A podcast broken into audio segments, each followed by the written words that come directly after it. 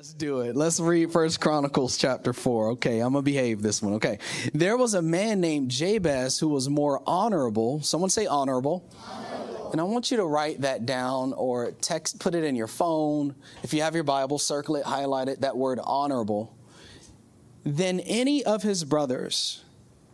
His mother named him Jabez because his birth had been so painful. So the name Jabez means pain. So she was having a painful experience and she made a decision in an emotional moment. And this was a powerful moment, albeit negative, but it was a powerful moment because in this culture, they believe that your name has prophetic implications, meaning that what you named a child was going to be the quality of his or hers future. So I don't know where the dad is, but he was named Jabez, and it was a bad deal. But when he grew up, verse 10 says this He was the one who prayed to the God of Israel, Oh, that you would bless me and expand my territory. Please be with me in all that I do. I love this. And keep me from all trouble and pain. Yeah. So I'm not going to live under the, the, the, that word, that label that my mother put on me. As a matter of fact, I'm going to live differently and I'm going to pray differently. And the Bible says this, and God granted him his requests. How many people know that God is still granting requests? God is still granting requests. But this is what I want you to do. I need you to cliff notes it real quick, okay? So there was a man named Jabez who was more honorable than any of his brothers, and God granted him his request. I'm going to say it again. There's a man named Jabez who was more honorable than any of his brothers, and God granted him his request. All right. So now I'm going to share with you the, the hanger proverb of the day. Okay. It says this here Proverbs 13 19.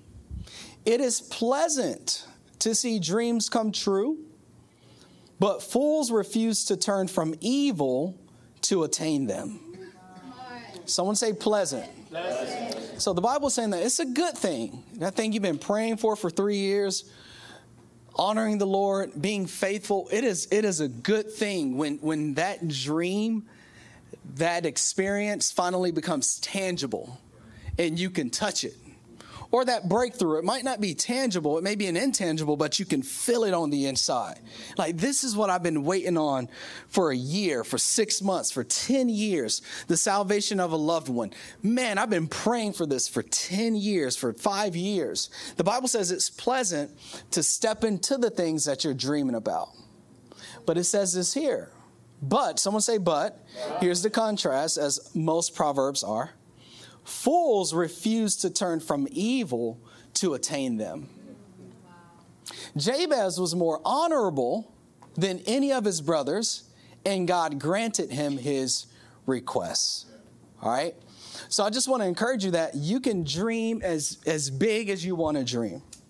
Right? What is a dream? Well, go ahead and write this down. A dream is a strong desire for a greater quality of life in the future. It's a desire, it's an aspiration. It's an ideal. I don't want to make it too spiritual right now. I got plenty, plenty Bible for you coming, but let's just stop right there. A dream is a desire, be it a, a healthier family, be it greater fitness, be it greater financial situation, be it your faith, your walk in the Lord. You want to continue to grow with Christ. It's a dream. It's something that starts here, and you want to see it come into fruition right? And so dreams come from two places. You can write these things down. Number one, they come from the Holy Spirit. The Lord puts dreams and visions about your future on your heart, about a greater future, a greater tomorrow. It is an oxymoron to be a Christian but not have a dream. Mm. Jesus is a dreaming Savior. Right? Jesus has vision not just for himself, but for your life. There, there's, a, there's a greater future out in ahead of you, right? So it comes from God. And number two, it comes from within you. Let me, let me set you free a little bit. Because a lot of people, especially Christians, you feel guilty about dreaming because you don't think, as long as it's not from God, I can't dream it. So you're waiting on God to like give you something or give you a feeling or show you something. Let me encourage you, don't wait on God. Like if it's good and it blesses others, God is okay with it. Yeah. Dream it. A more fit you, God's like, yeah. right? Because you happy, you treat people nice, you got energy. That's a great dream. Go for it, right?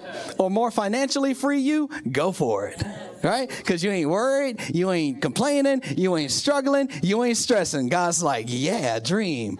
It may have not came from Him, but it's in your heart. Okay, so it's, it's important to realize that. And I myself, I'm guilty of it. I have these books of dreams, some of which are from the Lord, some of which are from me. I love, I was reading um, Samuel earlier. I was reading it this morning.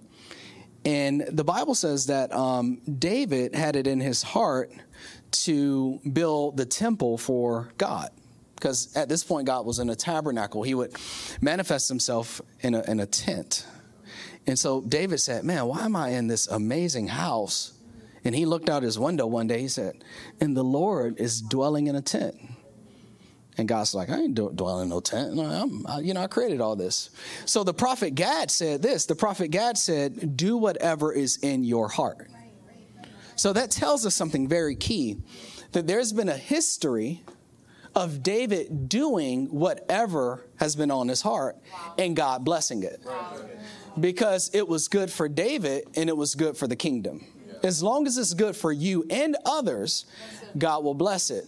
Later on that night, God came to God and said, he can't build the temple. He corrected him, but just catching that little verse about Gad saying, "I know your history. Do what it is that's on your heart." So this uh, this composition book comes way uh, comes from um, 2013 when the Lord first gave me the vision of what we're currently sitting in today. This was 10 years ago. This is blood, sweat, and tears. This is being broke, being sick. This is losing jobs, losing opportunities. This is being misunderstood. This is this is being picked on. This is you're crazy to move to Maryland to launch a church. Churches are closing down. Don't you know? How are you going to feed your family? This is that. This is 10 years of dreams, part of which have been from God, part of which have been from myself. 2013. I bought this new book of dreams in 2020 in Waco, Texas. And some are from God, some are from myself. I, this in here are the amount of people I'd love to see saved by 2040. And here's the amount of people I'd love to see baptized through Highlight Church by 2040. And here's the fact that I want to own land one day, and I want the church to own land one day. But this is a book of dreams, and I want to encourage you as a side note today: write your vision, write your dream. It's a powerful thing. You got to write it. It can't just stay here. You have to write it and visit it often. God told us through the prophet Habakkuk, He said, Write the vision so that he or she that may see it can run. If you don't visit it often, what are you running towards? You got to write the vision so you can run. And when you write it, it's like a receipt that a transaction between you and heaven has taken place.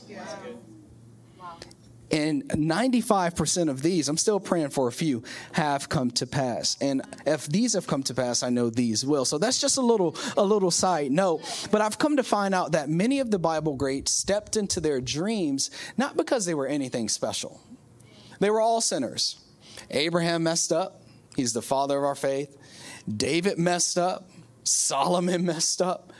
Right? I'm sure Jabez messed up. The Bible says that Enoch uh, when he was 65 years old, he started walking with God, and then eventually God just took him to heaven. He like he disappeared, like he was raptured unto heaven. Those first 65 years represent sin, like before Christ. All of the Bible greats messed up, so they're not any more special than you or I.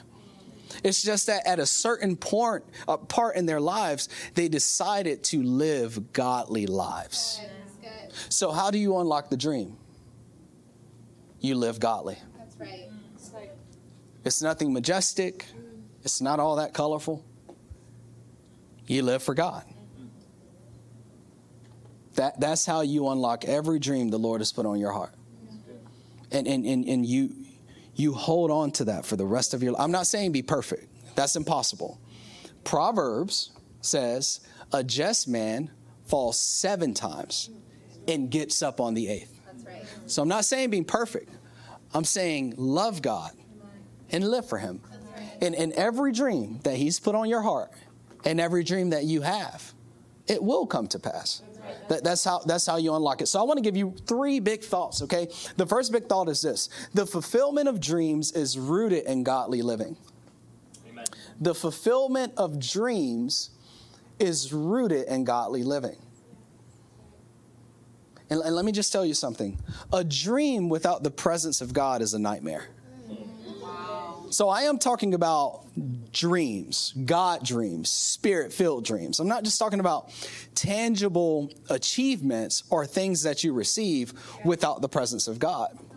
Because you can get the woman, you can get the man, you can get the house, you can get the car, you can get the finances, but without the presence of God, you'll be empty. And you will lose it. So the priority must be my relationship with the Lord right? The prophet said, Unless the Lord build the house, they that build, build in vain. Right. right? So I don't want to build it unless he's like telling me what to do next. You know what I mean? Come on, y'all here? Like, what do I do? I know it's a blessing, but I don't want the stressing. You know what I mean? I didn't take long to get that one. That one just flowed. I didn't write that one down. That was good. All right. Sorry. So, uh, uh, uh, uh, oh, yeah, yeah, botany. Yes, I love botany, the study of plants. Okay, here, here. You know, when you see a tree, you see the shoot system. You know what the shoot system is? It's it's it's the stump, it's the vine, it's the branch, it's the leaves, and if it's a fruit tree, you see the fruit. And that's what it what it looks like when we see blessing on people's lives. So like the, the, like the fact that we're in this room is God's promise to Abraham still fully alive. I mean, this was 4,000 years ago. One man still fully alive, right? We're, we are part of the shoot. We might, we all together in the other two services, we're a little small apple on the tree of that, that promise to Abraham.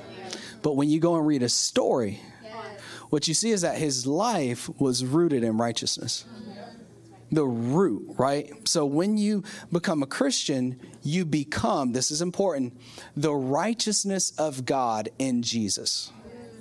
Because when Jesus shed his blood, God no longer sees your sin, he sees the blood of his son. And the judgment of God for sin has now been appeased. So we no longer have to worry about judgment. And we become in seed form because you're a new Christian, you're a baby Christian become in seed form the righteousness of God. And then the call is to grow in righteousness. So don't just leave it at a decision on Easter or at a decision on Mother's Day or on Christmas or on last Sunday, right? What you do is you say, Wow, God, I received this salvation and I'm going to grow. I'm going to grow in godliness. So, a lot of the blessings that are going to be, a lot of the blessings that God is going to bring in your life is going to be the result of godliness. Someone say godliness. godliness. Godliness. What is godliness? Well, godliness is living by faith and conducting yourself in a way that pleases the Lord. Wow. It's leaving the old life you used to live. It's saying, I, I now live for God. History records, and, and we believe that, that when God called Abraham from his home, that Abraham's father sold idol gods. And they were potentially worshipers of idol gods. So when Abraham came to the Lord and received salvation because of his faith, Abraham started to live differently. Someone say, live differently. Live differently. Live differently. It says this here, Proverbs 13, 19. It is pleasant to see dreams come true, but fools refuse to turn from evil to attain them. If you're taking notes, that word fool there is moros, M O R O S in the Hebrew, because the Old Testament was written in Hebrew. And it's our prefix word in the English for moron.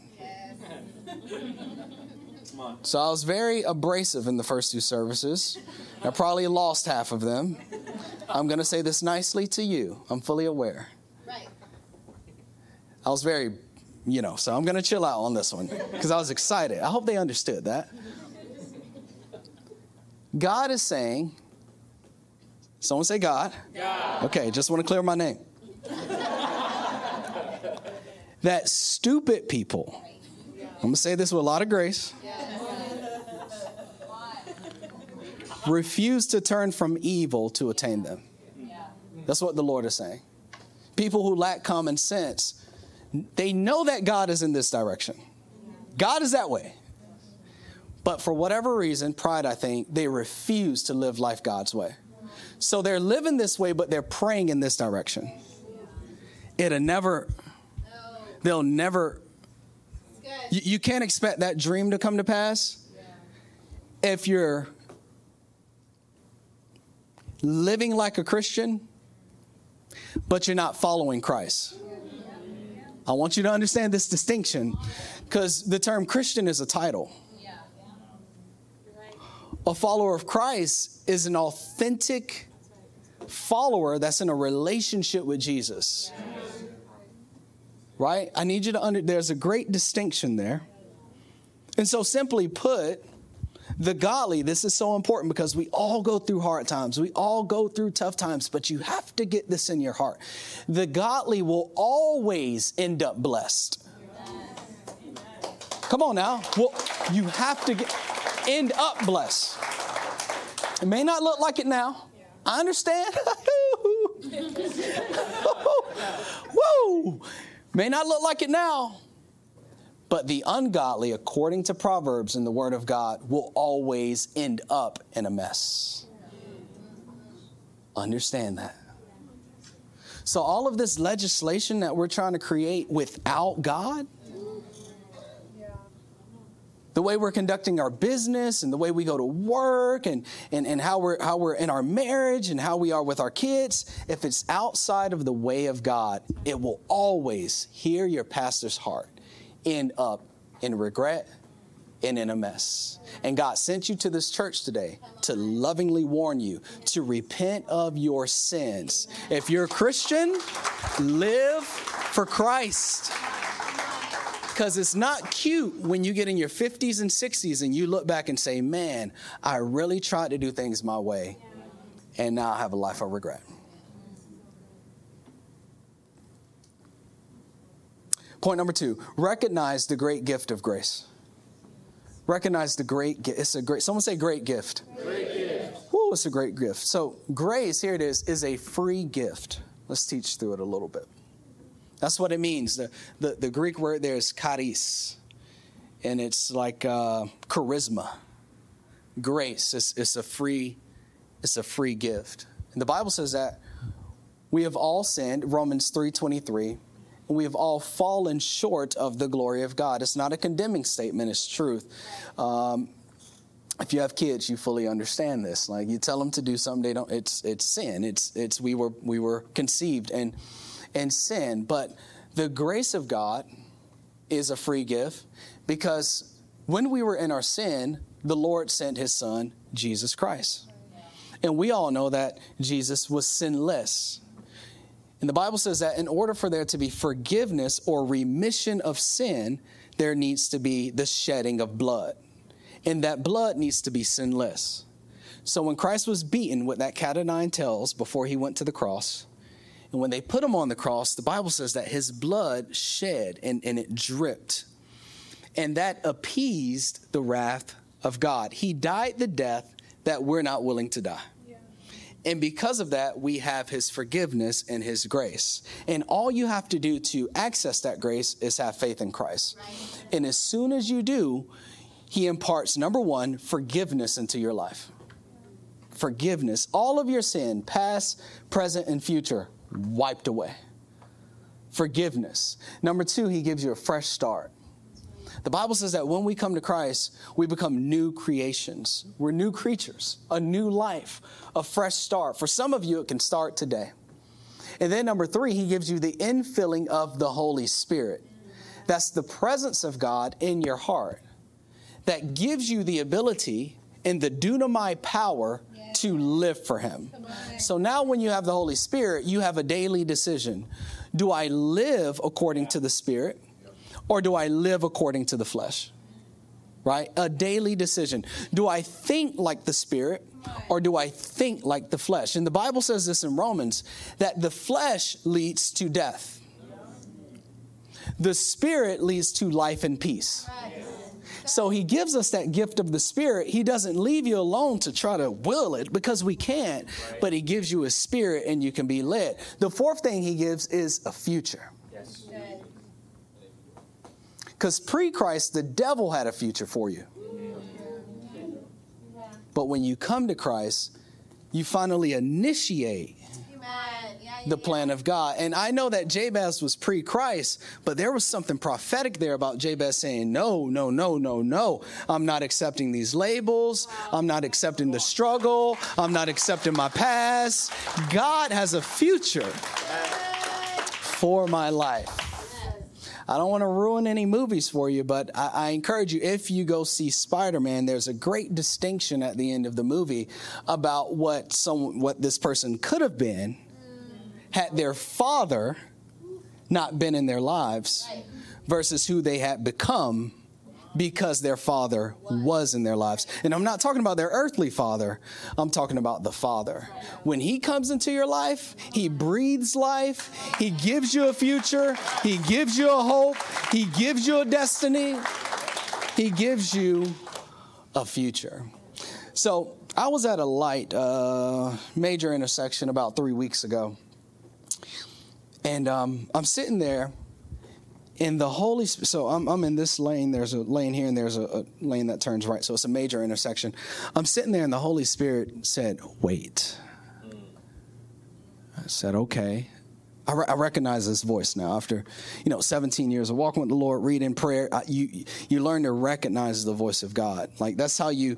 A lot of people ask, how, how do I hear the voice of God? Well, one way is to spend a lot of time with Him okay and another thing is he will he will only speak from his word okay so i heard the holy spirit say wait three seconds later the light turned green I waited about three seconds. So, you know, when you're waiting, people beeping, baby, man.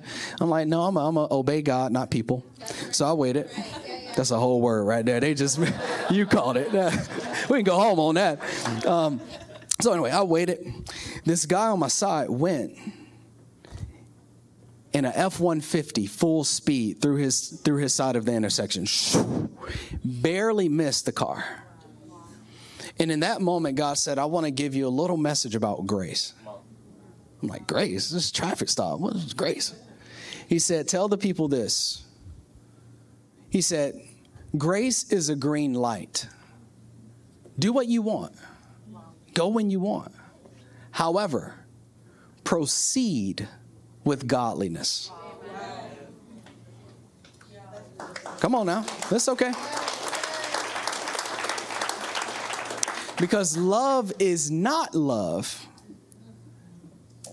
if I let you disobey the word of God. So God didn't send me here to judge you, brother, sister, mother, daughter, father. But He did send me here to be a fruit inspector and I'm looking at the fruit of your life, and you're saying you believe in God, but the things you're saying and the things you're doing, you're abusing the grace. You're not using the grace. So I want to encourage you use the grace of God, don't abuse it. It's kind of like that woman caught in the act of adultery. I mean, she was caught, like she was, we won't dig into that much further. She was caught in the act of adultery. So they threw her shamefully at the feet of the Savior because they tried to catch him in a theological, you know, bind. And he just, he leveled up on them. He said, Well, I'm God. I'm sinless. So I'm gonna I'm gonna up the standard a little bit. And I'm just going to simply bend down and get on her level. I'm going to write in the ground. We don't know to this day what he wrote. This is John chapter 8. You ought to go home and read it today. It's, it's an amazing story the Bible says that he got back up and he said to them, He said, um, You're right. She should be stoned to death. However, before we do that, anyone who is without sin shall cast the first stone. And we all use that. Right? We use it. We don't judge me, don't judge me, don't cast stones, don't cast stones. I used it, you use it. It's all good, but it's it's an excuse to stay in sin. So anyway, just want to reveal that to you. Um, so so he said, anyone who is without sin cast the first stone. The Bible says that the oldest start dropping. Yep.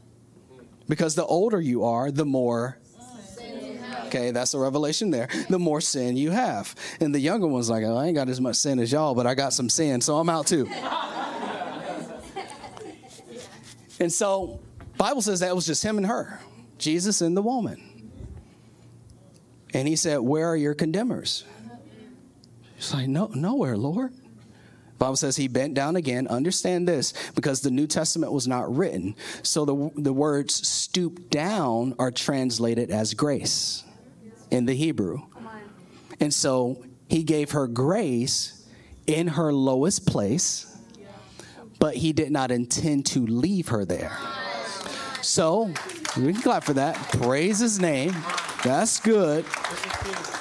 That's 50%. All right. He said, okay, neither do I. Now go. You know the word. Say it out loud. And. So, what was he saying to her? Don't abuse my father's grace. Use it to grow in godliness. So, get out of the bed and follow me. Get out of that life. Because God can do more than just forgive your sin. I, think I think we let God off easy. Like I just I know I'm gonna do it, but Lord, I just need forgiveness. God's like I, I did that two thousand years ago, trying to do something a little different.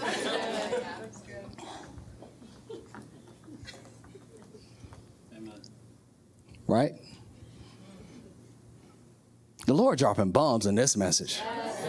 I'm being blessed. Come on, put your hands together if you're blessed by this message. Yeah. Here's the key question Does the quality of my character match the quality of my dream? Mm. It's something to think about. He was more honorable than any of his brothers. So God granted him his request. I'm willing to bet that his brothers requested similar things. But the Bible doesn't take any detour into talking about them. Read Chronicles, it's a whole list. Adam begat Seth, and Seth begat man, and Abraham had blah, blah. The first four chapters of Chronicles is all a genealogy. God, God said, Hold on, uh, scribe, wait. Before you write, who Jabez's son was, I need you to pause for two verses. Right? Because a few of them were impressive. Abraham, Noah, Adam, they were pretty impressive. But I want to talk, I want to detour right here with Jabez. Because he was different. And, and the Bible says he had brothers. So God threw out the fact that he had brothers, but he was gracious enough to not expose their names. But he says, I'm, I'm going to let y'all know. Y'all in there too, but I, I withheld the name. I like to believe this that many of us in this room are praying the same level prayers. That's right. But who's living the life that's going to ensure the blessing? How's, how's the inner person? How do you talk to people? How do you act when God is calling you to endure another year or six months? Do you get involved in the gossip? Are we still, are we, you know, you're not addicted to it. You just choose to pick up the alcohol. You know, you, you just, you're just choosing to do all these things. You're refusing to turn from evil in order to attain. Don't abuse the grace.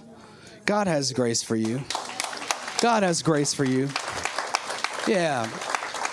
He loves you and He's for you and He's forgiven you, but there's so much more. Number three, I want to encourage you with this don't doubt the dream or lower your standards when life gets hard.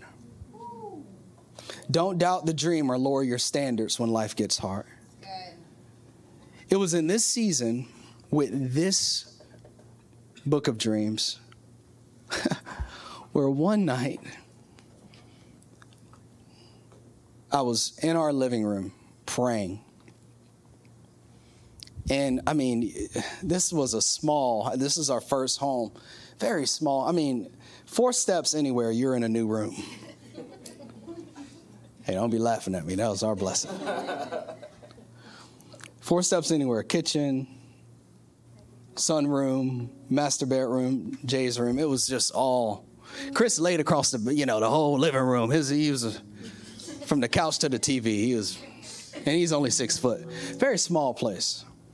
But um, I knelt down to pray one night. I'll never forget it. And so we had a, a, little couch in our sunroom and I came out. It was about probably one o'clock in the morning. I just told my wife, I, I feel like praying. I can't go to sleep. I feel like praying. So I went and I knelt down, and I felt a, a presence in the sunroom. I didn't want to look. I was scared. Lord, I'm not ready to see you. I am in the flesh. My flesh ain't ready for this. Whew. I felt the presence. I, I started praying. And uh, I, I, felt after about five or 10 minutes into prayer, I, felt a tangible hand touch my back. I'm like, that ain't Jay because the hand is bigger than a five year old. It's not my wife. She's in the bed. But it was the tangible hand of the Lord. And he said this He said, I love you. I am with you. Do not fear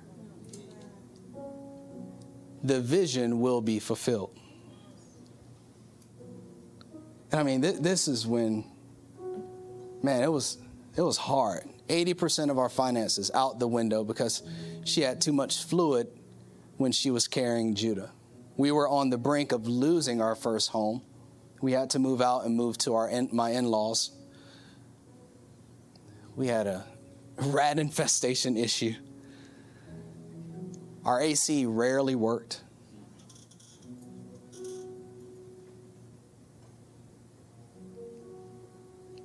But he said, I am with you. Do not fear.